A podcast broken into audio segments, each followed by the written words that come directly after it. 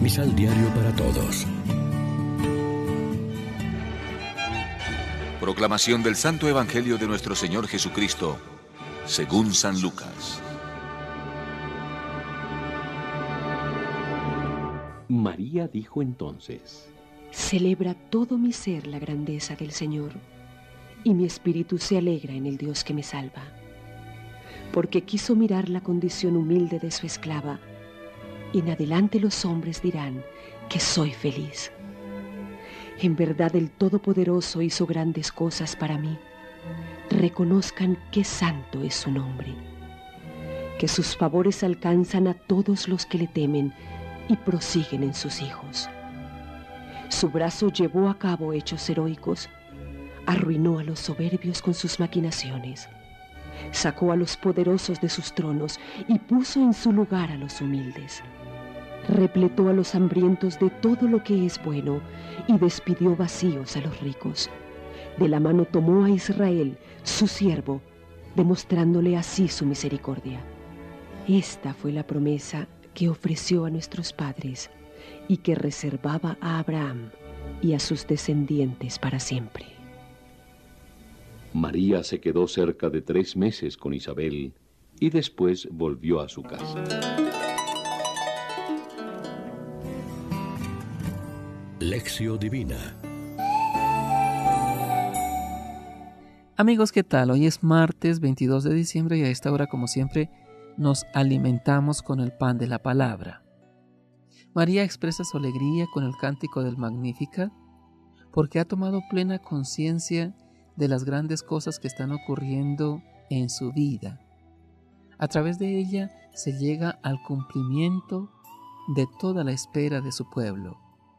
Pero el Evangelio también nos muestra cuál es el motivo más verdadero de la grandeza de María y de su beatitud. El motivo es la fe. De hecho, Isabel la saluda con estas palabras.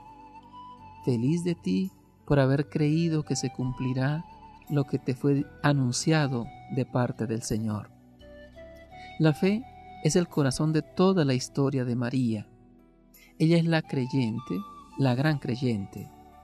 Ella sabe, y así lo dice, que en la historia pesa la violencia de los prepotentes, el orgullo de los ricos, la arrogancia de los soberbios. Sin embargo, María cree y proclama que Dios no deja solos a sus hijos humildes y pobres, sino que los socorre con misericordia, con premura, derribando a los poderosos de sus tronos, dispersando a los orgullosos en las tramas de sus corazones. Y esta es la fe de nuestra Madre. Esta es la fe de María. Reflexionemos. Damos gracias al Señor por cada hijo que nace como don suyo en cada familia y en la comunidad de fe. Proclamamos la grandeza del Señor que se revela en la vida de los que lo acogen por la fe.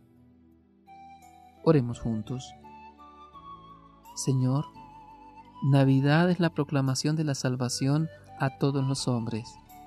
Te pedimos que nuestra vida también pueda ser un cántico de esperanza. Amén. María, Reina de los Apóstoles, ruega por nosotros.